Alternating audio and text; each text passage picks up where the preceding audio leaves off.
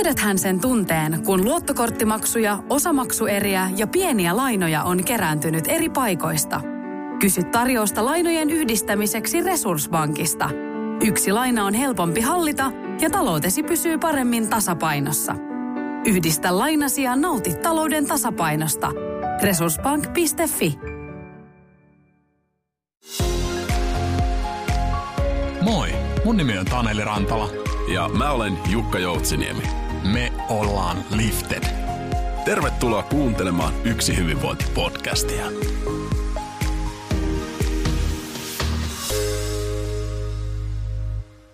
Tervehdys kaikille kuuntelijoille ja tervetuloa kuuntelemaan Yksi hyvinvointi-podcastia. Täällä studiossa isäntänä tänään Taneli Rantala ja vieraana minulla on tietysti mielenkiintoinen asiantuntija, niin kuin meidän konseptiin kuuluu. Tänään meidän aiheena on nuorten työelämän osaajien, ammattilaisten, huippukykyjen uupuminen. Puhutaan siis erittäin tärkeästä ajankohtaisesta aiheesta. Ja vieraana minulla on tänään erittäin kokenut organisaatioiden ja työyhteisöjen kehittäjä ja valmentaja sekä Liftedin tuorein asiantuntijavalmentaja Anne Nahkala. Tervetuloa Anne. Kiitoksia. Huomenta. Hyvää huomenta. Meidän työurat kohtasi jo yli kymmenen vuotta sitten tuolla konsulttimaailmassa ja teit minua jo silloin lähtemättömän positiivisen vaikutuksen ja, ja tota, kokeneempana alanharjoittajana ja, ja siitä on tultu nyt pitkä matka ja aivan mahtavaa, että ollaan taas päästy samaan, samaan yritykseen paiskimaan hyviä merkityksellisiä hommia. Sinulla on tosi mielenkiintoinen tausta ja, ja kokemus. Kerro vähän, että miten sä oot päätynyt tähän pisteeseen nyt auttamaan ihmisiä ja organisaatioita. Joo, ja joo, tosiaan kiva, kiva kohdata taas vuosien jälkeen Kyllä. näitä, näitä asioita yhdessä. Mä tein 25 vuotta töitä konsultointimaailmassa isoissa kansainvälisissä yrityksissä. Siellä on IBM ja PVC ja EYtä yrittäjänä jossakin välissä niitä 25 vuotta, mutta tosi paljon niin sanotusti korporaatiomaailmassa. Mm, ollut aika uran alkua josta lähtien esihenkilöroolissa. Ja mä oon kokenut aina sen hyvin motivoivaksi ja mielekkääksi ää, rakentaa tiimejä, ää, rakentaa liiketoimintaa ja näin poispäin. Tein noita konsultin töitä sen takia, että minulla on aina ollut palo auttaa ihmisiä. Ja konsultointi on myös asiakkaiden auttamista, sen organisaation ja niiden ihmisten toiminnan kehittämistä, kasvun mahdollistamista, mitä se niin kuin ikinä onkin. Ja se on niin kuin, piti mut siinä niissä töissä niinkin pitkään. Mutta sitten mä oon noin kymmenen vuotta ää, työn ohessa lähtenyt kouluttaa itseäni coachingin maailmaan, terapian maailmaan. Ja se on ollut semmoinen haave, että josko jossain kohtaa uskaltaisi tehdä semmoisen urahypyn niin kuin täysin, täysin siihen maailmaan, missä niin kuin pääsen auttamaan ihmisiä vähän eri tavalla. Et se on myös ihmisten auttamista, mutta siinä näkökulmana ei ole yrityksen kasvu tai kannattavuus tai niinkään tehokkuus, vaan se niin kuin yksilö tai tiimit.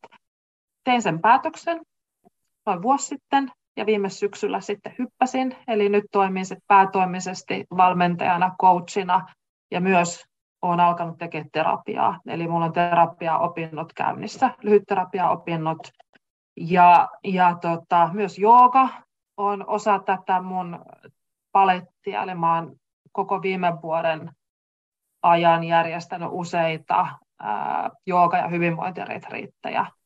Mutta kaikessa tässä on niin mulle kysymys siitä, että kokonaisvaltaisesti lähestyy ihmistä, ihmisen hyvinvointia, ihmisen kehittymistä ihmisenä, työntekijänä, esihenkilönä, johtajana. Ja se on se, mitä mä teen tällä hetkellä ja haluan tehdä. Kyllä. Erittäin hienoa. Sulla on jotenkin inspiroivan laaja toi koke- kokemuspohja ja, ja sen tota, heti kun aloitettiin, aloitettiin keskusteluja tuossa tota, ää, muutamia kuukausia sitten, niin, niin heti jotenkin tuntuu, että klikkaa, että ymmärretään ihmistä just nimenomaan kokonaisuutena ja, ja sitten toisaalta ymmärretään myöskin se organisaation rooli mm. ja, ja se, minkälainen systeeminen vaikutus sillä organisaatiolla on sitten yksilöihin ja, ja niin kuin iso, tosi isoihin massoihin myöskin. Et siinä mielessä on ollut tosi, tosi inspiroivaa aloittaa hommia, hommia yhdessä ja, ja tota, hyödyntää tavallaan sitä, sitä laajaa kokemuspohjaa, joka sulla myöskin löytyy. Et se on tosi, tosi hienoa olla kyllä. Ää, löytää, löytää tämmöisiä asiantuntijoita, joilla nimenomaan ymmärrys on erittäin syvällistä, ää, osaaminen on, on korkealla ja se on aina hienoa, kun ää, polut taas kohtaavat uudestaan. Et siinä mielessä mä, mä fiilistelen sitä myöskin. Joo, ja se on mun mielestä niin kuin, kans, vähän kuin osa tätä elämää, että kun sä niin kuin, annat itsellesi luvan avata uusia ovia, niin sähän et tiedä, mitä sieltä tulee. Kyllä. Ja se paras, mitä sieltä tulee, on, että sä kohtaat ihmisiä, ehkä niin kuin aikaisemmasta elämästä tai uudesta elämästä, jotka sitten kytkeytyy siihen niin kuin sun omaan, omaan niin kuin pyrkimykseen tai missioon. Kyllä. Just mm. Ja näinhän se on, että sä oot, oot jo silloin tehnyt hyvällä energialla ja hyvällä otteella hommia silloin, kun puhutaan siinä, silloin, silloin kun me tavattiin aikaisemmin, aikaisemmassa elämässä niin sanotusti, mm-hmm. niin sitähän se on, että, että, että tota, meidän kannattaa panostaa niihin kohtaamisiin, mitä, mitä meillä on, koska me tehdään just nimenomaan lähtemättömiä vaikutuksia toisiimme, ja meidän, meidän polut aina kohtaa kuitenkin jossain vaiheessa, niin se on, se on itsessään mun mielestä jo hieno, hieno viesti. Mutta tänään ei puhuta siitä niin paljon ää, kuitenkaan. Puhutaan, puhutaan ehkä niin kuin tota, aika vakavastikin aiheista suoraan sanottuna. Puhutaan uupumisesta ja puhutaan nimenomaan nuorten, nuorten ammattilaisten ää, asiantuntijoiden uupumisesta. Ää, miksi tämä on niin tärkeä aihe? Mm. Tämä on aihe, joka on mulle tällä hetkellä sydämen aihe. Ja miksi se on sydämen aihe, niin mä oon aikaisemmassa työssä, työroolissa, tietysti paljon niin kuin tekemisissä nuorten korkeasti koulutettujen aikuisten kanssa. Ja tyypillisesti konsultointiyritykset palkkaa niistä korkeakouluista niitä niin sanotusti hyvin menestyneitä nuoria töihin. Ja sitten tota, heillä lähtee sitten se oma niin kuin, urakehitys liikkeelle. Ja se ei ole pelkästään niin kuin toi pandemia, korona, joka toi esiin, esiin, esiin sen, että tässä on jotain sellaista, mitä ehkä niin kuin oma sukupolvi, jos nyt saa yleistää, ei välttämättä näe eikä ymmärrä. Että nämä on niin kuin milleniaalit, jos me puhutaan niistä tai puhutaan nuorista aikuisista 25-30, jotka on astunut työelämään tai astumassa, he on syntynyt hyvin erilaiseen maailmaan.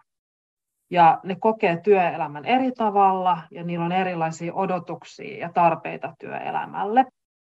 Ja mä niin kun, kun itse tietysti niin kun ollut esihenkilö, niin olen tehnyt niitä havaintoja, että monista eri syistä niin on niitä jaksamisen ja oman hyvinvoinnin kanssa haasteita. Mun on erilaisia juurisyitä kuin ehkä sitten niin kuin vanhemmilla ikäpolvilla.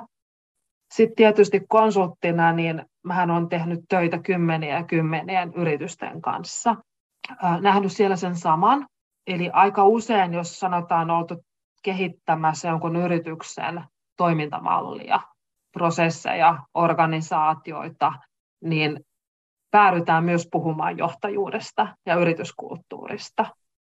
Ja sitten jos on esimerkiksi tehty kyselyitä organisaatiolle, niin sieltä niin kuin vääjäämättä nousee esiin se, että siellä on niin kuin ihmisillä sellaisia odotuksia, mihin organisaatiot, kulttuuri ja johtaminen ei välttämättä niin kuin vastaa.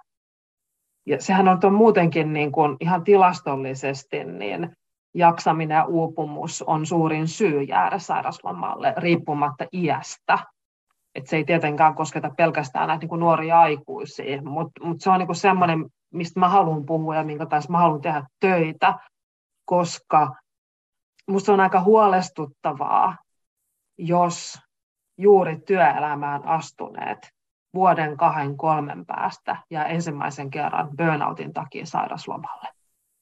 Silloin jossain niin kuin vika.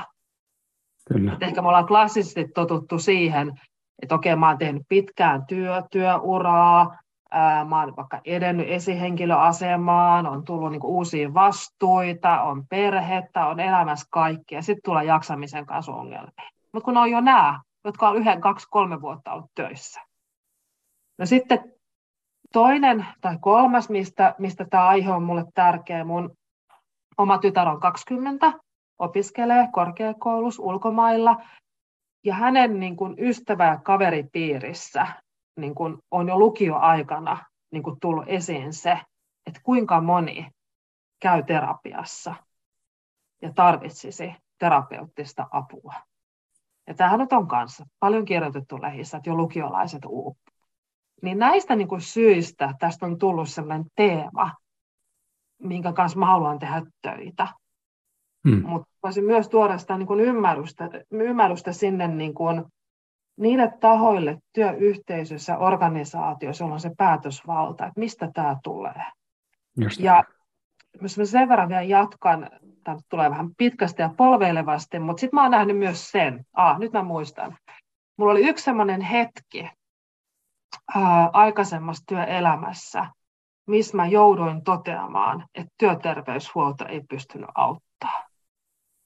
Koska työterveyshuolto, vaikka nytkin sitä tarjotaan, tosi moni työnantaja tarjoaa matalan kynnyksen terapiaa, saat vaikka viisi kertaa keskustella asiantuntijan kanssa. Mutta se on edelleenkin oireenhoitoa. Ei, ei työterveyshuolto, ei työterveyslääkäri, ei työterveyspsykologi, eikä välttämättä HR tiedä, mitä se päivittäinen työ on, mitä ne ihmiset tekee. Ja mitä siellä tapahtuu. Sehän tapahtuu se päivittäisessä työssä, että ollaanko me motivoituneita, onko meidän roolit selkeitä, onko meillä liikaa töitä, onko meillä liian vähän töitä, saanko mä tukea ja ohjaa. Se tapahtuu siellä. Ja mulla oli semmoinen niin yksi tapaus, missä mä niin heräsin tähän ja, ja käytännössä mä en niin pystynyt sitä tilannetta hyväksyä. Että ei niin kuin mennä sinne juurisyihin. Ja Kyllä niin kuin mielenkiintoista on, että WHO on muuttanut työuupumuksen määritelmän. Se oli aikaisemmin määritelty siihen tyyliin, että se on siitä henkilöstä, siitä yksilöstä johtuvaa. Nyt se on määritelty niin, että se on työyhteisöstä johtuvaa, siitä organisaatiosta. Kyllä. Ja tämä ei millään tavalla pidä paikkaansa organisaatiossa, tämä näkökulma. Ei. Sitä totta kai sitä on monet organisaatiot on, on herännyt siihen enemmän ja enemmän, mutta monesti nimenomaan lähdetään sitä niin kuin seurausta paikkaamaan. Mitä sä voisit yksilönä tehdä eri, eri tavalla? Mitä, mit, miten me voitaisiin korjata tätä sinua niin sanotusti ja miten sä voisit palautua ja, ja vetää rajaa työn ja vapaa-ajan välille ja jne, jne. Mutta, mutta kuitenkin siellä se systeemi on se, joka saattaa tuottaa niitä loppuun palaamisia kuukaudesta toiseen pahimmillaan. Juuri niin. Juuri niin. Ja sen takia noin niin kuin, siis tässähän tarvitaan niin kuin monenlaisia asioita. Toki niin kuin sitä, että yksilö saa tukea silloin, kun tarvii ja matalan kynnyksen tukea ja välittämistä ja, ja niin kuin yksilönä mietit, että miten mä, miten mä niin kuin omaa hyvinvointia edistän. Mutta siinä on niin semmoinen, että, että sillä on rajansa. Että mä voin vaikka kuinka paljon panostaa mun oman hyvinvoinnin, että minkälainen mun päivä on ja miten mä hallitsen mun työmäärää ja kuormitusta ja mitkä asiat tuo mulle sitä hyvinvointia. Onko se liikunta tai joku luova harrastus tai, tai mikä tai tiimikin voi jopa, niin kuin, että yhdessä tehdä niin kuin asioita. Mutta sitten se törmää siihen systeemiin. Ja systeemillä mä tarkoitan sitä yritystä, sen yrityksen strategiaa, tavoitteita ja mittareita. Mm-hmm. Ja me kaikki tiedetään tämä, että et se, mikä ne mittarit ja ne tavoitteet ohjaa. Kyllä. Johto, keskijohto, esihenkilöt. Heille on annettu ne tietyt tavoitteet ja mittarit, ja se niin kuin ohjaa sitä tekemistä. Ja jos siinä niin kuin systeemin tavoiteasetannassa, mittareissa ja strategiassa ei ole riittävästi huomioitu se ihmisen hyvinvointi. Ja se ei niin kuin ymmärretä sitä, että sieltä tulee niitä nuoria sisään, joita organisaatio tarvii kasvaakseen ja kehittyä, kehittyväkseen, kun jossain vaiheessa toisesta päästä lähtee niin kuin pois, niin siinä tulee se, se konflikti. Ja niin kuin, otan esimerkki. Mä olen esihenkilö. Mulla on joku, mulla on liiketoimintayksikkö johdettavana, mulla on joku tiimi johdettavana. Mä, mä aidosti välitän niistä ihmisistä. Ää, mä, mä näen, että nämä nuoret tarvitsisivat tietyn tyyppistä tukea. Ää, heillä on tietyn tyyppisiä haasteita tai mun tiimin yksilöllä on. Mutta jos mun päivä, päivän, viikon ja tekemisen prioriteetit ohjautuu sen tavoiteasetan ja mittareiden mukaan, niin mähän teen niitä, koska mua mitataan niistä.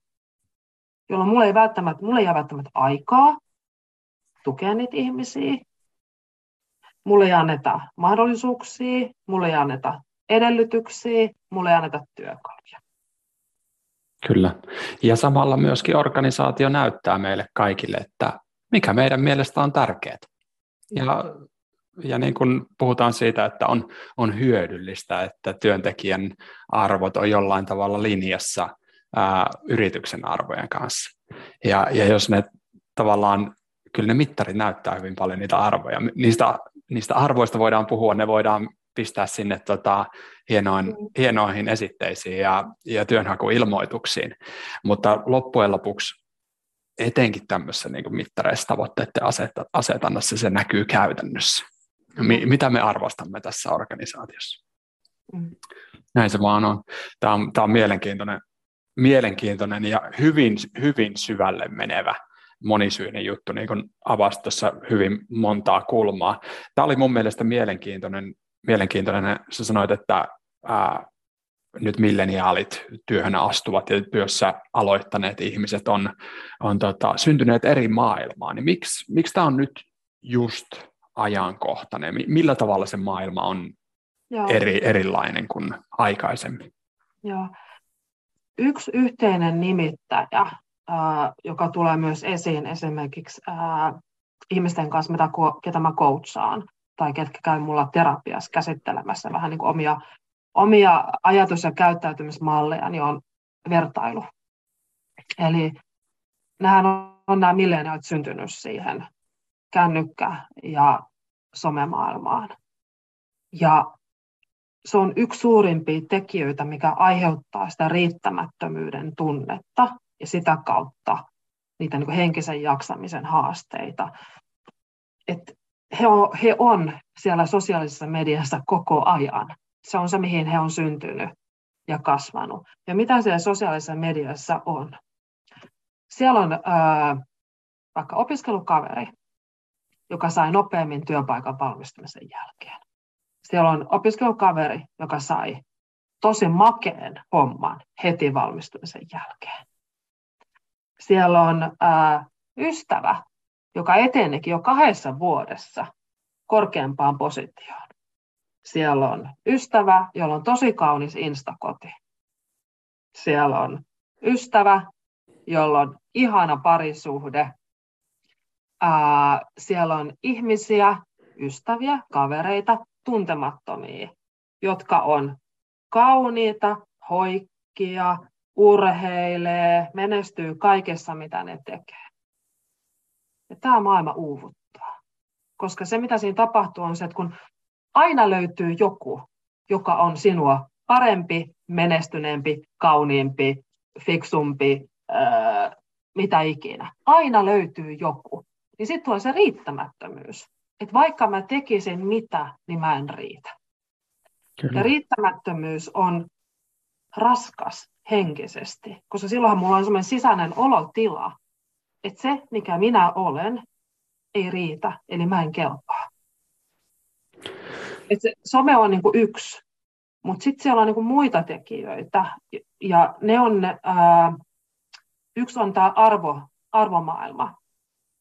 ja ehkä niin kuin arvomaailmojen erot, kun jokainen sukupolvihan syntyy, se on se aika, mihin me synnytään, se aikakausi.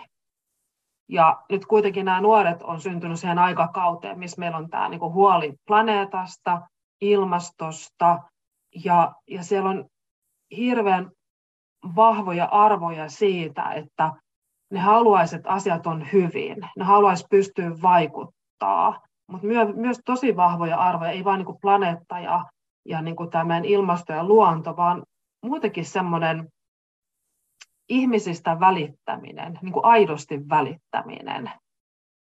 Ja, ja siinä he kokee, että vanhemmat sukupolvet ei ymmärrä sitä, että heidän vanhemmatkaan ei ymmärrä sitä. Että mitä se tarkoittaa, kun sä oot syntynyt sellaisen aikakauteen. Siellä on äh, myös, niin kun puhutaan tästä sukupolvien välisestä niin eroista ja kuiluista, niin toki nyt pitää muistaa, että, että viiteryhmäthän on erilaisia. Mutta sanotaan, että jos puhutaan vaikka näistä niin kuin koulutetuista nuorista, korkeakoulut tai niin kuin AMKki, niin tosi monen vanhemmat edustaa sitä sukupolvea, niitä 450 jos katsotaan niin kuin suomalaisia, joilla on koulutus, jotka on menestynyt. Ja on ollut ehkä semmoinen, niin okei, okay, mä, oon 54. Mä oon niin kuin elänyt sitä aikakautta, että, että töihin mennään, töitä tehdään, ja sitten semmoinen, että okei, mä haluan menestyä, mä haluan mennä eteenpäin. Ja se on, sitä on ihannoitu että joku menestyy. Ja menestymisen mittari on se, mitä korkeammalle sä etenet, mitä nopeammin sä etenet. Ja jopa vähän se, että kuinka paljon sä teet töitä. Mm, mm. Niin tämä ei ole se, mitä nämä haluaa nämä nuoret aikuiset. Ne ei halua sitä. Mutta heidän vanhemmat ja, ja työyhteisöissä se tietty niin kuin johto, johtoporras edustaa sitä. Ne ei halua sitä. Kyllä. Tavallaan voisi sanoa, että, että se on ollut ehkä niin kuin jollain tavalla yksinkertaisempaakin se. Ää, eli, eli on ollut ehkä niin kuin, ää, se tietty arvo, yksittäinen arvo siellä työelämässä vahvempana ainakin. Totta kai siellä on ollut muitakin arvoja, mutta ainakin vahvempana, vahvempana se siellä ja, ja nyt nämä sekoittuu hyvin vahvasti. Ja se sanoit, että tai jos katsotaan Suomen historiaa, niin me ollaan hyvin niin kuin nuori kansakunta siinä mielessä, että me ei tarvitse mennä kun tosiaan kaksi sukupolvea taaksepäin, niin kaikki me oltiin maatilalla. Ja, mm. ja niin kuin, ää, ei, ei sinänsä niin kuin hirmu, hirmu pitkiä tämmöisiä niin kuin, sukupolvelta toiselle siirtyneitä ei olla niin kuin pitkään oltu korkeakouluissa ja hyvin sivistyneitä ja koulutettuja tällä tavalla. Ja nythän meidän voisi sanoa, että se nimenomaan sukupolvi, jota säkin edustat, niin on mahdollistanut sen, että tämä milleniaalisukupolvi ehkä pystyy miettimään näitä arvoja myöskin laajemmin jollain tavalla. Totta kai tämä ei ole pelkästään suomalainen, mm. suomalainen tota, ä, ilmiö, mutta kuitenkin uskon, että sillä on, sillä on merkitystä nyt tässä tilanteessa. On. Joo, se on hyvä pointti, minkä sä otit, että, että et silloin ei ehkä niin, kuin niin mietitty. Se on niin kuin erilainen tilanne, erilainen aikakausi.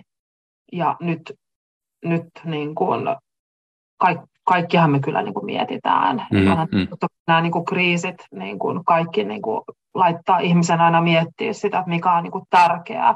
Mutta jos poissuljetaan nämä niin kuin kriisit, mitä tässä nyt on ja on ollut äsken, niin jotenkin mä ajattelen kuitenkin, että aina, aina se nuori sukupolvi on kuitenkin se, joka edustaa jotain sitä uutta ajattelua. Ja, ja niin kuin, näin se vaan niin kuin menee. Mm. Mutta se, se, että se on jotenkin, se on aika raju se kuilu ja se ero.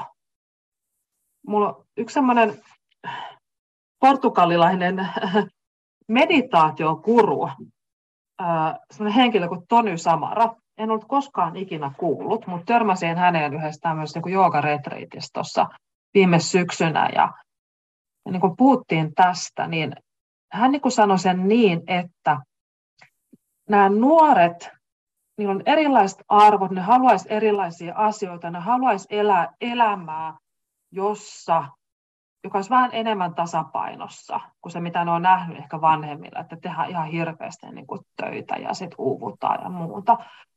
Mutta nämä niin kuin organisaatiot on vielä funktionaalisia. Niin kuin tietyn, tyyp, tietyn tyyppinen systeemi ja tietyn, vaikka, vaikka kuinka nyt tällä hetkellä yritys puhuu työntekijäkokemuksesta ja työntekijän hyvinvoinnista ja näin poispäin. Ne on silti, ne on aika semmoisia, mitä ne on ollut kymmenet vuodet myöskin nämä kasvuyritykset, jotka lähtee niin vähän erityyppisestä kulttuurista, kun ne kasvaa tiettyyn kokoon, niin sinne tulee sitä samaa hierarkiaa ja funktionaalisuutta väistämättä. Niin tämä sanoo tämä meditaatiokuru, että niin kuin nämä nuoret vaistoo, että tämä ei ole ok, että tässä on jotain vialla. Ja he kokee, että heidät yritetään pakottaa siihen funktionaaliseen systeemiin. Eli vähän niin kuin, että mun, mun pitää mennä johonkin, mihin mä en sovi millaista mä en halua olla. Kyllä. Just näin. Mulla on niin sellainen olo, että tämä on, niin kuin, tämä on aika raju, tämä kuilu. On, ja tämä on niin kuin mielenkiintoista. Tässä puhutaan totta kai nyt, niin kuin, miten se voisi sanoa, ke- keskiverto, keskiarvollisesta niin kuin tekijästä, ja, ja nimenomaan tämä porukka omankin kokemuksen mukaan alkaa olla nimenomaan sitä niin kuin, ää, majoriteettia, ää, valta, valtaosaa, joka nimenomaan ää, tuntee, että eihän tämä homma näin voi toimia ja me tätä pitää nyt jollain tavalla fiksata. Mutta sitten on paljon myöskin semmoisia ihmisiä, jotka on ihan ok sen kanssa, että, että nyt painetaan ja tehdään hommia ja tämä on se tärkein juttu. Ja mitä sitten, jos muu elämä menee, menee tota, niin kuin, ää, on jäissä tai, tai tota, ei, ei niin kuin panosta siihen ollenkaan. Ja, ja totta kai sitten kun me nähdään siellä työelämässä, että no onhan tuolla toisaalta toi Mikko myöskin tai Maija myöskin, joka on ihan hyvin sovittu tähän malliin, ää, niin sitten me saattaa miettiä, että no eihän tässä mallissa ole mitään vikaa itse asiassa. Sinun pitäisi olla vaan samanlainen kuin tuo Mikko on tuossa.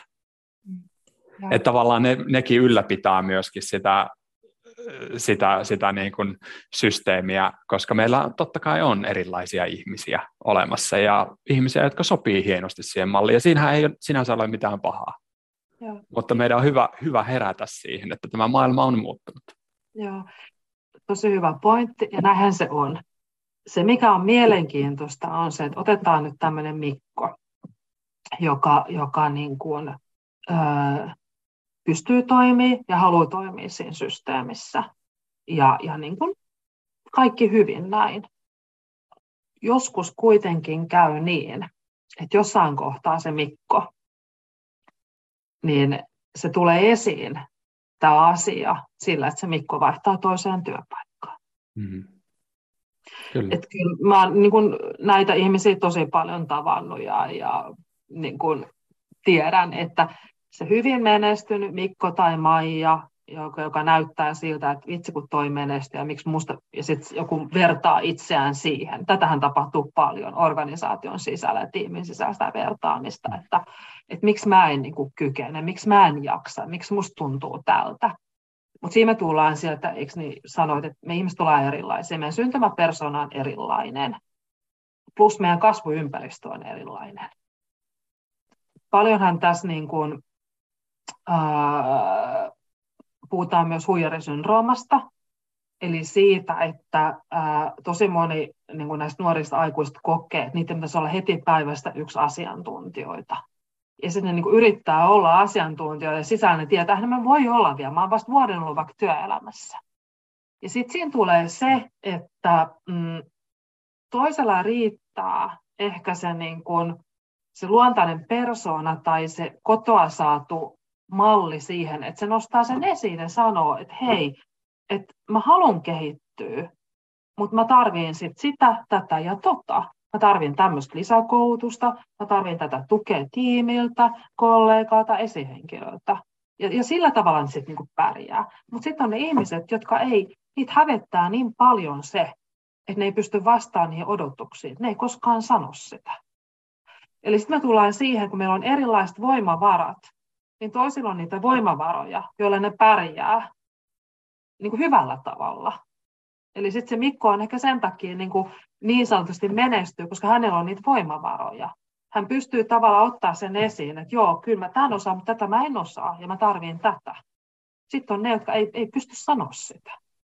Kyllä, ja sitten on ne, jotka vaan niin kuin puurtaa, puurtaa, puurtaa, ja sitten se näkyy ehkä siinä, että he vaihtaa työpaikkaa. Just näin. Koska kyllä niin kuin vaihtuvuus on tosi iso ongelma asiantuntijaorganisaatiossa tällä hetkellä. Kyllä, ja sä sanoit aikaisemmin tuossa, että, että nimenomaan jo pari, parinkin vuoden päästä mm. ää, tulee niitä burnoutteja. Ja, ja meillähän ei ihan oikeasti, niitä lukuja ei ole olemassa, että kuinka moni ää, kärsii kroonisesta stressistä ja kuinka moni sitten menee sinne kroonisen stressin päätepysäkille burnouttiin asti.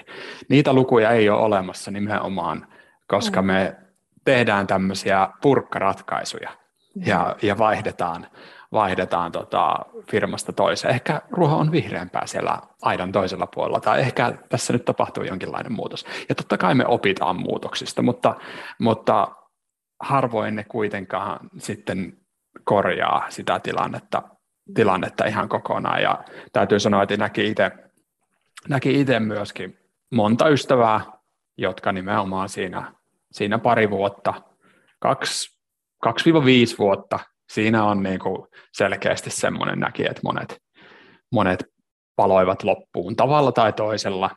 Mm. Ja, ja tota, siellä on just nimenomaan vaihdetaan yritystä, lähdetään opintovapaalle, jne. Monia erilaisia ratkaisuja, jotka ei sitten näytä pahalle siellä CVssä ja siinä vertailussa.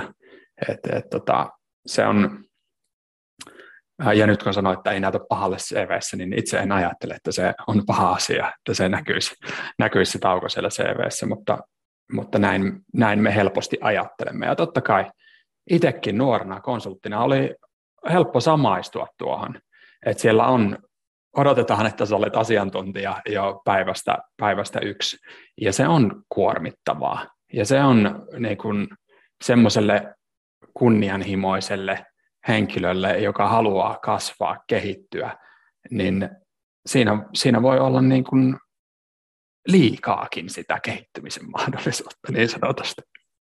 Mm, mm, eikö just näin?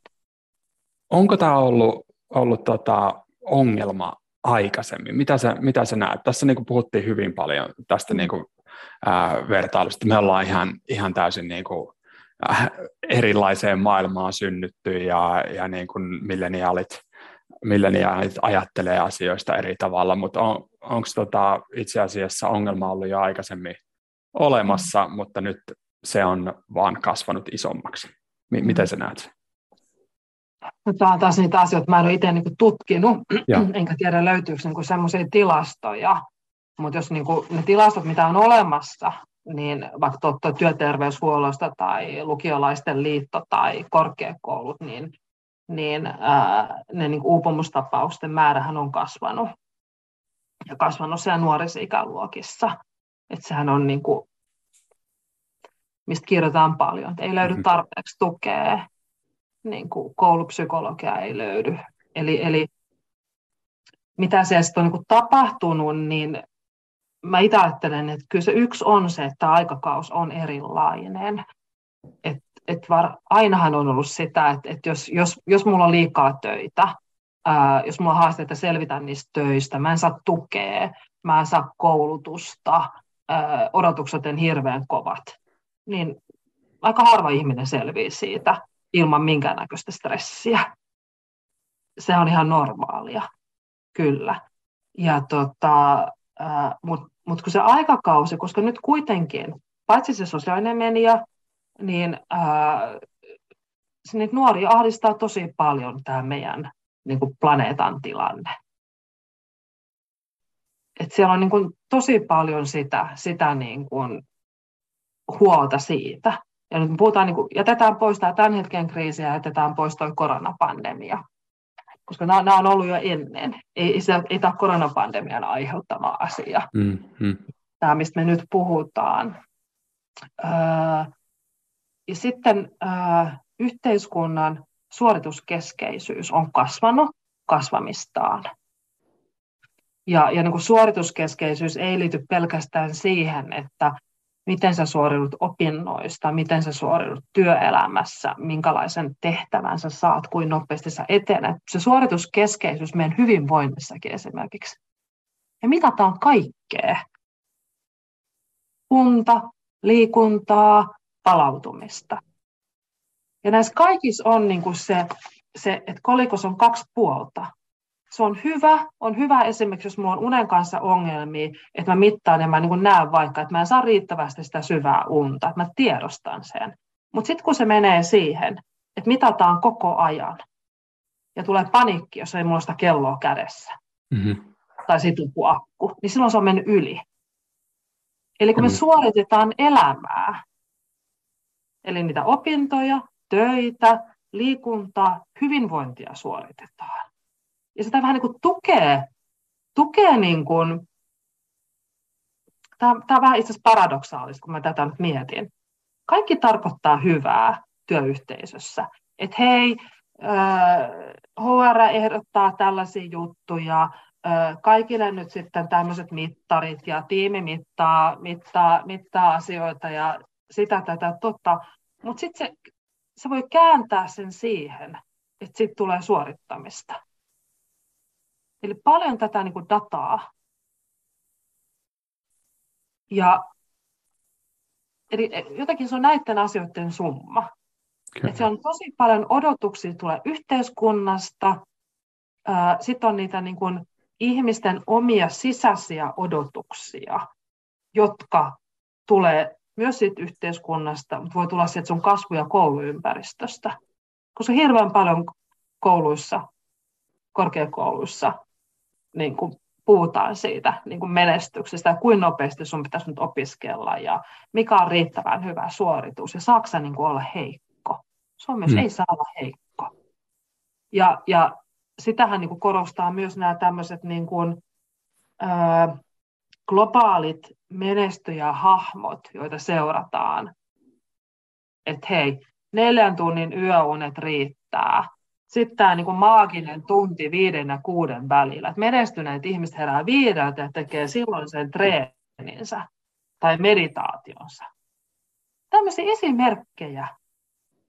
Ei kukaan pysty vastaamaan noihin vaatimuksiin. Ja se on mm. se, mikä on muuttunut verrattuna aikaisempaan. Just näin, just näin. Ja me ei välttämättä edes verrata yksittäisiin ihmisiin toisia niin kuin siellä sosiaalisessa mediassa, vaan me rakennetaan täydellinen palapeli niistä 200 300 ihmisestä, jota me seurataan ja, ja otetaan äh, niin kuin cherry picking, poimitaan yksi hyvä ominaisuus toiselta ja yksi hyvä ominaisuus toiselta, ja mun pitäisi olla itse asiassa kaikkea näitä. Ja se on, se on valtavan, valtava uuvuttavaa, ja mun mielestä se menee myöskin siihen, hyvin paljon siihen, että tota, se suorituskeskeisyys, niin ää, se tulee paljon myöskin sillä vertailusta. Ää, me lähdetään tavoittelemaan asioita elämässämme, miettimään semmoisia niin kuin optimijuttuja, mihin me, miltä minun elämä ää, pitäisi näyttää tai miltä, mitä, mä, mitä mä haluan, että miltä mun elämä näyttää. Ja me asetetaan tavoitteita, ää, jotka ei välttämättä ole kuitenkaan sieltä sisimmästä kumpuavia. Ää, ja, ja tota, ei mietitä sitä, että no kenenkäs tavoitteita tässä nyt itse asiassa suo, suosi, suoritetaankaan. Ja ne voi olla nimenomaan niitä Instagramin tai, tai yhteiskunnan ää, asettamia tavoitteita. Ja totta kai näinhän se aina on mennyt, että ne sisä, me rakennetaan niitä tavoitteita, ää, niitä sisim, sisimmässäkin kumpuavia tavoitteita sieltä yhteiskunnasta, mutta nyt tämä yhteiskunta on vaan aika erilainen. Me nähdään ihmisiä aika eri tavalla, vertaillaan itseämme toisiin hyvin eri tavalla.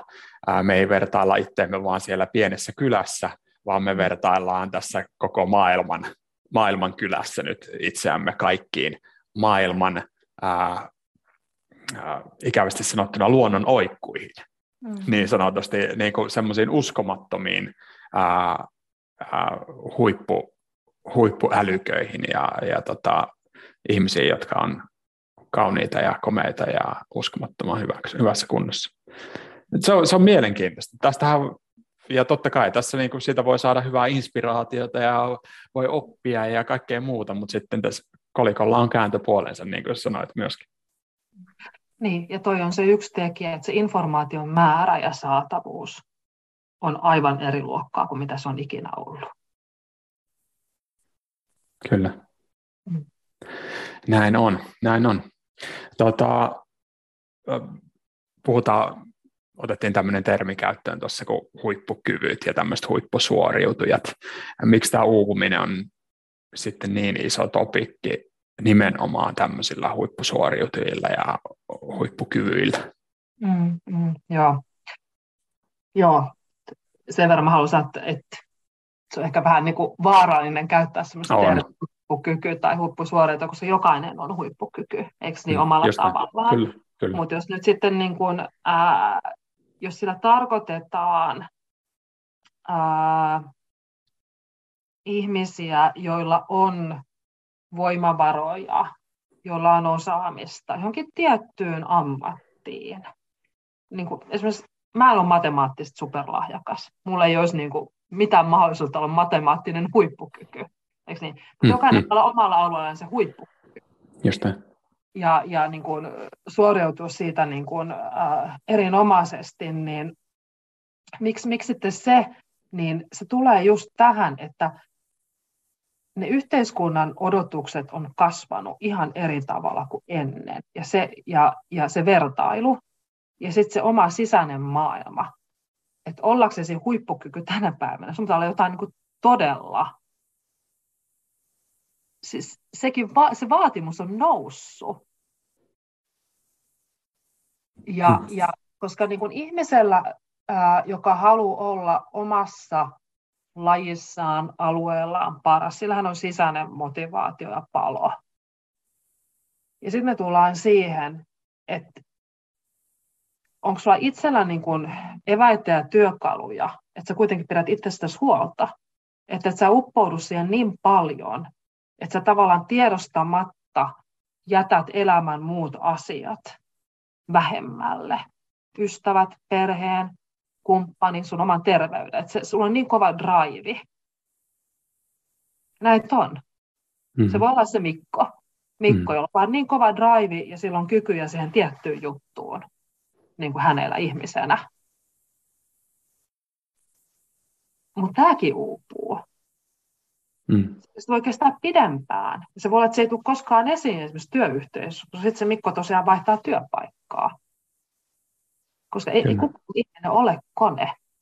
Ja tässä on se, että esihenkilönä tai vanhempana, niin kuin näetkö sä, että sen kovan raivin, kunnianhimon ja kyvyn takana ja lisäksi on ihminen, joka tarvitsee myös jotain muuta, jonka, jolla pitäisi olla lupa myös olla heikko se käy niin, että otetaan vaikka nämä huippulukiot, ei se saa olla heikko. Mm-hmm. Ei, ei, ei se saa olla, sun pitää vaan pärjätä. 9,8 keskiarvolla sä oot, et ole parhaammassa luokassa, kun se on niin 90. Mm. Työpaikoilla, jos sä oot semmoinen huippukyky ja sut on palkattu ja, ja sulla itselläkin se kova drive, kukaan ei edes ajattele, että sä tarvitset ehkä kuuntelua, tai että sullakin voi olla haasteita, kun se ei ole sallittu olla heikko. Hmm. Kyllä, kyllä. Näin on, näin on, ja, ja tota, ää, tuo oli mun mielestä hyvä, että sanoit, että kun kukaan ei ole kone. Kyllähän meillä on, sellaisia niin ihmisiä, jotka, jotka josta ei koskaan huomaa, että he kärsivät tai että he niin kuin, ää, se, että siellä olisi joku niin kuin, vialla, mutta mut tilastot ne näyttää tosi, tosi paljon siihen, että uupumisia on enemmän kuin koskaan aikaisemmin. Ja sitten toisaalta ei mennä liian syvälle sinne, mutta niin kuin masentuneisuus on myöskin hyvin, hyvin paljon kasvussa ja, ja helpostihan se menee, menee sinne myös, myös, että se nimenomaan, koska siinä elämässä ei, ei tunnu, että on niin paljon niitä mielekkäitä asioita. Ja, ja niin kuin puuretaan ja puuretaan ja yrittää nyt jollain tavalla pysyä tässä kuvassa, joka me ollaan itsellemme luotu mm. itsestämme ja, ja muille luotu itsestämme, niin se, se voi olla aika raskasta. Mm. Mm. No mitä, sä, mitä sä luulet, että, että tota, mihin tämä tilanne johtaa? Mi, mitä sitten, kun milleniaaleista tulee keski-ikäisiä? tota, äh, mihin tämä johtaa? Mä niin kun...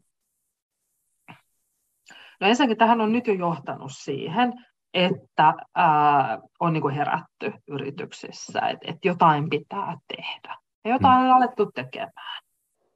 Kyllähän niin kuin yksi indikaatio on se, että Suomessakaan ei ole enää häpeä, että käy terapiassa. Mm-hmm. Niin kuin, että siitä on tullut yleisempää, että ihmiset niin kuin voi myöntää se, että mä tarviin apua. Ja, ja niin kuin työnantajat tarjoaa sitä matalammalla kynnyksellä kuin ennen. Että sehän on jo tapahtunut tai on tapahtunut tämä, että, että nostetaan työntekijäkokemus osaksi yrityksen prioriteetteja tai strategiaa. Että kyllähän niin kuin näitä askeleita on niin kuin tapahtunut. Tai koko media puhuu siitä, että ei ole riittävästi niin kuin ammattiauttajia tai, tai sitä uupumusta on näin, näin ja näin paljon.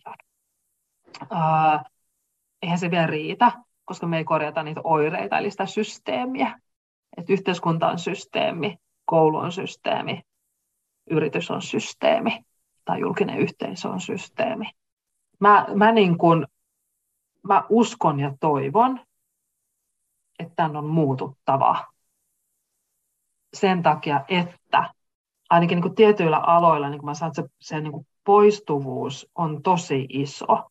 Että jos 20 prosenttia vai jossain asiantuntijaorganisaatiossa, konsultointiorganisaatiossa on niin kuin poistuvuus, ihmisiä lähtee. Se, se on ihan valtava kustannus ja se rampauttaa sen niin kuin organisaation. Koska jos ei sulla ole sitä, niitä ihmisiä, jotka kasvaa niihin tehtäviin eteenpäin missään organisaatiossa. Eli mä uskon, että toivon, että se niin pakon edestä lähtee muuttumaan. Se, se, että auttaako siihen se, että me odotetaan, että näitä nuoremman sukupolven ihmisiä astuu sinne niin kuin johtotehtäviin. Heitähän on esihenkilötehtävissä, toki. Siis sehän on ihan selvä, että siellä on niin kuin tiiminvetäjinä tai, tai niin kuin näin poispäin. Siinä on se niin kuin haaste, että se systeemi on kuitenkin vielä se niin sanotusti entinen ja vanhanaikainen. Kun sitten me tullaan sinne yritysten hallituksiin, ylimpään johtoon, siellä on vielä vähemmän näitä nuoremman sukupolven edustajia.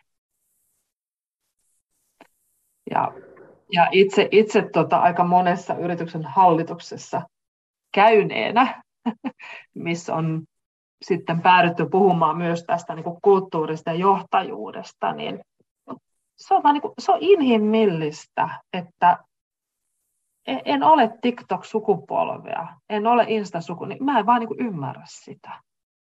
Ja siinä voi helposti sanoa vähän niin kuin vanhemman isän tai äidin äänellä, no älä lue niitä mitä sä niitä selaat. Usko itsees. Mutta kukaan ihminen ei muuta omaa sisäistä ajatteluaan sillä, että joku sanoo sulle, että tee näin tai älä tee noin. Et mä niinku uskon ja toivon, että se niinku pako edestä lähtee muuttuu. Mä, mä uskon, että alkaa löytyä sellaisia niin kuin työyhteisöissä se ihan ylin päättävä taho tai omistava taho herää tähän jotain kautta. Ehkä sitten nämä, nämä kriisit, mitä me nyt eletään, voi olla semmoinen, joka herättää. Kyllä. Eli, eli siinä vaiheessa, kun milleniaalit ovat siellä tota, äh, keski-iässä, mitä se nyt ikinä sitten tulee tulevaisuudessa tarkoittamaankaan, niin tota, voisi kuvitella, että milleniaalit ovat löytäneet myöskin itsensä sinne enemmän ja enemmän ylempään johtoon. Ja, ja siellä ei ole ainoastaan vain semmoisia niin yksittäisiä organisaatioita, jotka tekee asioita vähän eri tavalla, vaan siitä tulee enemmän, enemmän valtavirtaa. Näinhän se on, että me tullaan isot, isot laivat, valta, tota, valtamerilaivat kääntyy hyvin hitaasti. Et nyt puhutaan kyllä erittäin, erittäin mm. isosta systeemistä, josta, joka ei, ei muutu hetkessä, mutta, mm. Mut mutta olisi, varmasti näin. Niin. Yksi on niin kuin se, että niin sanotusti voimaannuttaa näitä nuoria mm. siihen, että, että he niin kuin sanoo ääneen, uskaltaa sanoa ääneen. Kyllä, just näin. Siinä mielessä tavallaan vähän niin kuin semmoinen joukkojen voima, että jos niin kuin useampi sanoo sen ääneen, niin silloin on sitä on niin kuin pakko kuunnella sitä ääntä. Mut siinä tulee ehkä se tämä yksilö, meidän yksilökulttuuri, että ennen kuin tulee jotain niin kuin tosi isoa, niin sehän jää niin kuin yksilön varaan. Että jollain tavalla semmoinen niin kuin ryhmien ja joukkojen voimaannuttaminen, käymään sitä vuoropuhelua systeemin edustajien kanssa. Että hei, tämä on mun arkielämää, tämmöistä mun päivä on, tämän takia musta tultuu täältä. Kyllä, ja nimenomaan käymään vuoropuhelua. Me, tässä me ollaan nyt asia, puhuttu monesta asiasta, että asiat ovat väärin ja näitä on korjattava ja, ja ehkä niin kuin, jostain voi nyt tuntua, että me ollaan osoitettu vähän sormellakin, mutta eihän se näin ole. Ei, ei, ei tämä ole niin kenenkään yksittäisen ihmisen vika tai, tai ryhmän vika tai sukupolven vika, vaan meillä on tämmöinen niin yhdessä rakennettu tilanne, jota me voidaan lähteä nyt vuoropuhelulla korjaamaan. Mm. On se, mitä mä niin tekisin, nimenomaan se vuoropuhelu. Että tulisi ne niin kuin eri, eri ajatukset ja tunteet ja näkökulmat kuulluksi. Just näin, kyllä.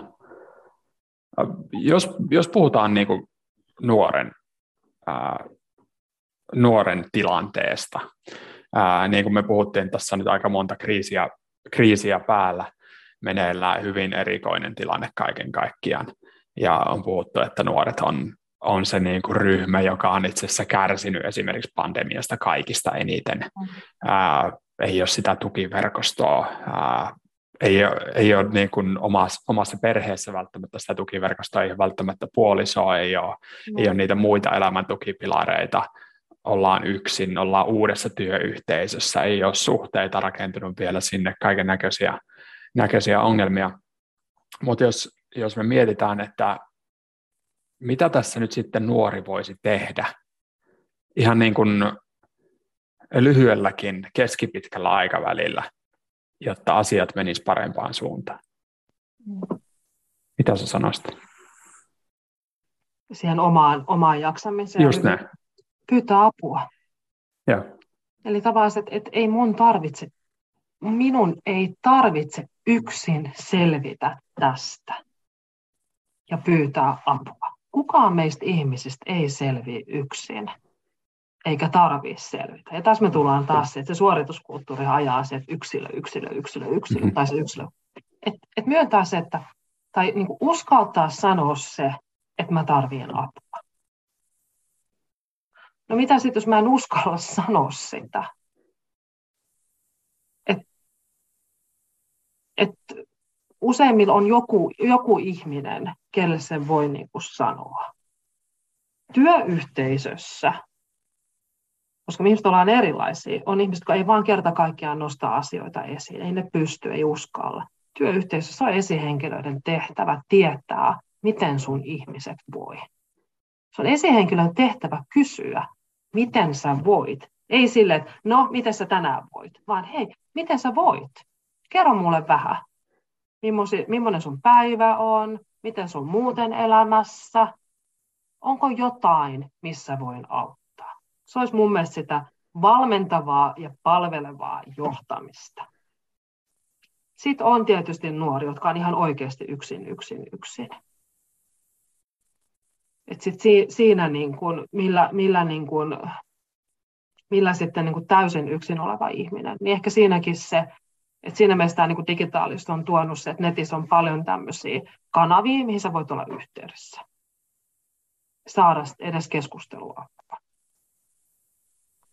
Eli Kyllä. kun ei tarvitse pärjätä yksin, pyydän apua tai edes keskustelen. Ja työyhteisössä se pitää olla esihenkilöiden vastuu. Tietää, Kyllä. miten voi. Just näin. Just näin. Ja se on haastavaa, etenkin jos sä oot äh, väsynyt, sä oot, sä oot uupumuksen partaalla tai jo uupunut, niin on vaikea lähteä haastamaan mm. systeemejä. Et siinä, siinä mielessä niin kuin, äh, on hyvin tärkeää, että me rakennetaan sitä vuoropuhelua. Esihenkilö rakentaa vuoropuhelua, mutta työyhteisössä myöskin muutenkin rakennetaan sitä vuoropuhelua. Et meillä on se puhe, puhelinja niin sanotusti jo auki ennen kuin niitä ongelmia ilmaantuu. Joo, et hyvin voisi olla sillä niin kuin yksi semmoinen yksinkertainen vaikka työkaluratkaisu, että mitä jos jokaisessa työyhteisössä olisi tämmöinen nuorten paneeli, mm-hmm. Mm-hmm. jotka kävis niin kuin säännöllisesti ylimmässä johtoryhmässä kertomassa, mitä meille kuuluu. Ei mitään tilastoja, ei mitään raportteja, ei mitään kyselyitä, vaan nuorten työntekijöiden paneeli tulisi kertoa, mitä meille kuuluu ja mitä mun työkavereille kuuluu. Miksi, miksi, miksi me koetaan asiat tietyllä tavalla? Ja hei, että meidän elämä on niin tällaista. Ja me tarvittaisiin tehdä tätä. Kyllä. Ja tässä, toi on mun mielestä hieno esimerkki. Tosi hyvä niin kuin yksittäinen ratkaisu. Ää, kuitenkin hyviä, hyvätahtoisiakin ratkaisuja voi käyttää väärin. Tässä on niin kuin tosi tärkeää sitten, että se johto on oikeasti aidosti kiinnostunut siitä, eikä mm. vaan ota sinne paneeliin semmoisia ihmisiä, jotka, jotka tota, tukee vanhaa systeemiä ja, ja puhuu vanhaa, vanhaa niin kuin, tavallaan niin kuin, ää, vaikkapa esimerkiksi tulee esittäytymään sinne, että no niin, siinähän, tässähän nyt on tämmöisiä valioyksilöitä niin sanotusti taas, ja nämä ei ää, valita, vaan nämä tekee hommia. Niin siis pitää olla hyvin kriittinen sen, sen suhteen, että antaa ihmisille oikeasti sitten sen aidon puheenvuoron. Joo, kyllä. Hyvässä ja pahassa. Ää, erittäin erittäin tota, tärkeä painava, painava topikki. Ää, ollaan tätä totta kai jo keskusteltu hyvin paljon, ja tämähän oli nimenomaan niin kuin tämmöinen organisaatiolähtöinen ää, hyvä ratkaisukin, mitä sanoit, tämä nuorten paneeli. Onko jotain muuta, mitä organisaatiot voisi tehdä tässä tilanteessa? Antaa esihenkilöille tuki ja työkaluja ja jonkun tyyppistä valmennusta siihen, että miten sä kohtaat ihmisen. Kun siinä tullaan taas että esihenkilötkin, me ollaan jokainen niin kuin yksilö ja, ja ei mulla välttämättä ole, en mä tiedä, miten, miten mä niitä nuorilta nyt kysyisin, että kuin ne voi. Eli hekin tarvitsee sitä, että miten mä kohtaan ihmisen, miten mä saan sen, sen vaikka mun tiimiläisen kertoa asioita ja nostaa ne esiin. Tämä niin sanottu psykologinen turvallisuus. Ei se psykologinen turvallisuus tule sillä, että me hoetaan siitä. Et se on vähän niin kuin kahden ihmisen välillä syntymä luottamus syntyy siitä, että mä niin kuin aidosti oikeasti olen kiinnostunut sinusta ja mä haluan sinulle hyvää ja mä pystyn sua jollain tavalla auttaa. Että kyllä mä näen, että työnantajilla esihenkilö on vastuu. Se on vähän niin kuin vanhemmilla on vastuu lapsista. Ei sitä vastuut voi paeta. Se ole HR-vastuu pitää niistä ihmisistä huolta pelkästään. Se on ne, jotka tekevät sitä päivittäisjohtamista. Kyllä. Näin on. Me ollaan molemmat selkeästi tämmöisiä niin kuin ratkaisukeskeisiä henkilöitä ja halutaan, halutaan jeesata, mitä, mitä me voidaan tehdä. Niin kuin jos miettii nyt tässä, tässä tota, esimerkinomaisesti minua ja sinua, mitä me voimme tehdä, koska monet varmaan pystyy kuitenkin samaistumaan sitten. Mm. Tarkoitatko niin kuin työroolista ylipäänsä ihmisenä? Ylipäätään ihmisenä, jotta tämä, tämä menisi, menisi eteenpäin. Joo. Lähtee siihen vuoropuheluun näiden mm. nuorten, nuorten aikuisten kanssa. Mm-hmm. Kysyy, kuunnella, millaista niiden elämä on ja niin kuin, että mistä ne tulee ne jaksamisen niin kuin haasteet.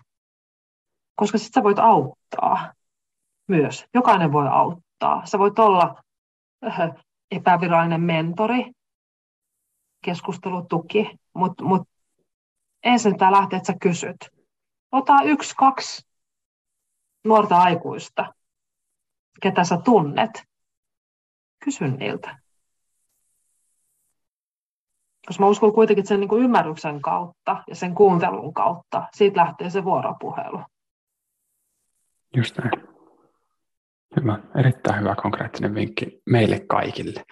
Ja tästä mulle, mulle kirpoaa myöskin idea, että ehdottomasti yksi hyvinvointipodcastiin pitää ottaa tällainen nuorten paneeli. Me otetaan nuoria, nuoria tota, sanavalmiita ihmisiä tänne, jotka haluaa puhua rehellisesti ja, ja tota, puhutaan, puhutaan tästä tilanteesta, niin se on varmasti, varmasti mielenkiintoinen kaikille.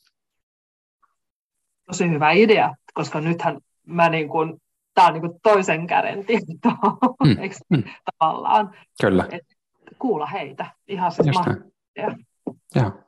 Näin me tehdään, tehdään tästä tämmöinen niin kuin jatko-osa tälle meidän, meidän keskustelulle ja, ja tota, tämä on ollut mun mielestä tosi, tosi hyvä antoisa keskustelu kaikin puolin tärkeästä asiasta. Tästä asiasta pitää puhua. On paljon, meillä on paljon aiheita nyt pöydällä, jotka on, on ongelmallisia ja, ja niin kuin, jo, jotka vie paljon meidän energiaa. Ää, mutta tämä on yksi sellainen ajankohtainen, joka, joka vaatii korjaamista, niin kuin me ollaan, ollaan puhuttu. Ää, kiitos näistä, näistä hyvistä näkemyksistä. Mun on pakko kuitenkin kysyä tähän loppuun vielä pari tämmöistä meidän klassikkokysymystä, koska, koska tämä kuuluu, kuuluu tähän konseptiin ja mä haluan, että, että kuullaan myöskin Annesta ää, pikkasen vielä lisää, kuka on Anne Nahkala. Eli mitä sä sanoisit, että kuka inspiroi sua? Mm. Yksi intialainen jooga opettaja tai joogi. Okay. Muutama vuosi sitten olin siellä ja, ja sain tilaisuuden viettää aikaa, aikaa joogin kanssa. Hmm. Ja se on ollut mulle yksi elämän ehkä semmoisia niin isoja hetkiä, niin kuin nimenomaan sitä kautta, että, että ymmärtää, että jooga ei ole suorittamista ja vaikeita asentoja, mihin pitää, pitää pystyä, vaan se on elämän asenne ja filosofia. Ja se on tosi kaunis elämän asenne ja filosofia, kun se lähtee siitä, että sä pidät muista ihmistä huolta, sulla on myötätuntoa, läheisiä, luontoa, koko maailmaa kohtaan. Ja semmoinen tietty niin kuin sisäinen rauha. Hän oli tosi inspiroiva ja on edelleen. Paljon hyviä oppeja. Oppeja kyllä täytyy, ää, voi hyvin samaistua. Siellä on sellaisia hyviä muistutuksia meille kaikille, vaikka, vaikka ei välttämättä semmoisesta fyysistä joka harjoittelusta tykkäiskään, niin nimenomaan elämäfilosofiaa, niin paljon upeita ja niin kuin sanoit, kauniita ää, tämmöisiä toimintamalleja ja ajatusmalleja. Mitä sä, minkälaisen neuvon sä antaisit kymmenen vuotta nuoremmalla itsellesi? Se oli noin kymmenen vuotta sitten, kun mä aloitin niin kuin kouluttaa itseni coachiksi ja mä kävin myös itse tämmöisen aika pitkän prosessin niin kuin liittyen omaan itsetuntemukseen. Mm-hmm. Että mitäs muuta mä olisin voinut tehdä siellä. Niin kuin armollisuus mm-hmm. itseä kohtaan ja ihmisiä kohtaan. Mm että kyllä se sen, sen semmoisen niin harjoittaminen ja että hyväksyy itsensä ja hyväksyy muut sellaisena kuin ne on. Erittäin hieno. Hieno vinkki. Loistavaa. Kiitos Anne tosi paljon tästä keskustelusta. Tämä oli, tämä oli itselle tosi antoisa, toivottavasti myöskin kuuntelijoille ja uskon, olen varma, että oli, oli paljon semmoisia hyviä, hyviä tota, tärkeitä aiheita, jotka jotka oli kiinnostavia kaikille. Ja puhutaan tärkeästä asiasta. Viedään keskustelua, vuoropuhelua eteenpäin ja ihmeessä tätä sellaisille ihmisille, jotka, jotka mahdollisesti voisivat viedä tätä pyörää, pyörittää tätä pyörää eteenpäin, niin viedään muutosta hyvään, hyvään suuntaan. Ja, ja anna myöskin palautetta meille, käy arvostelemassa yksi hyvinvointi podcasti saadaan tätä myöskin muiden ihmisten kuulolle. Loistavaa. Kiitos kaikille kuuntelijoille ja kiitos Anne. Kiitos.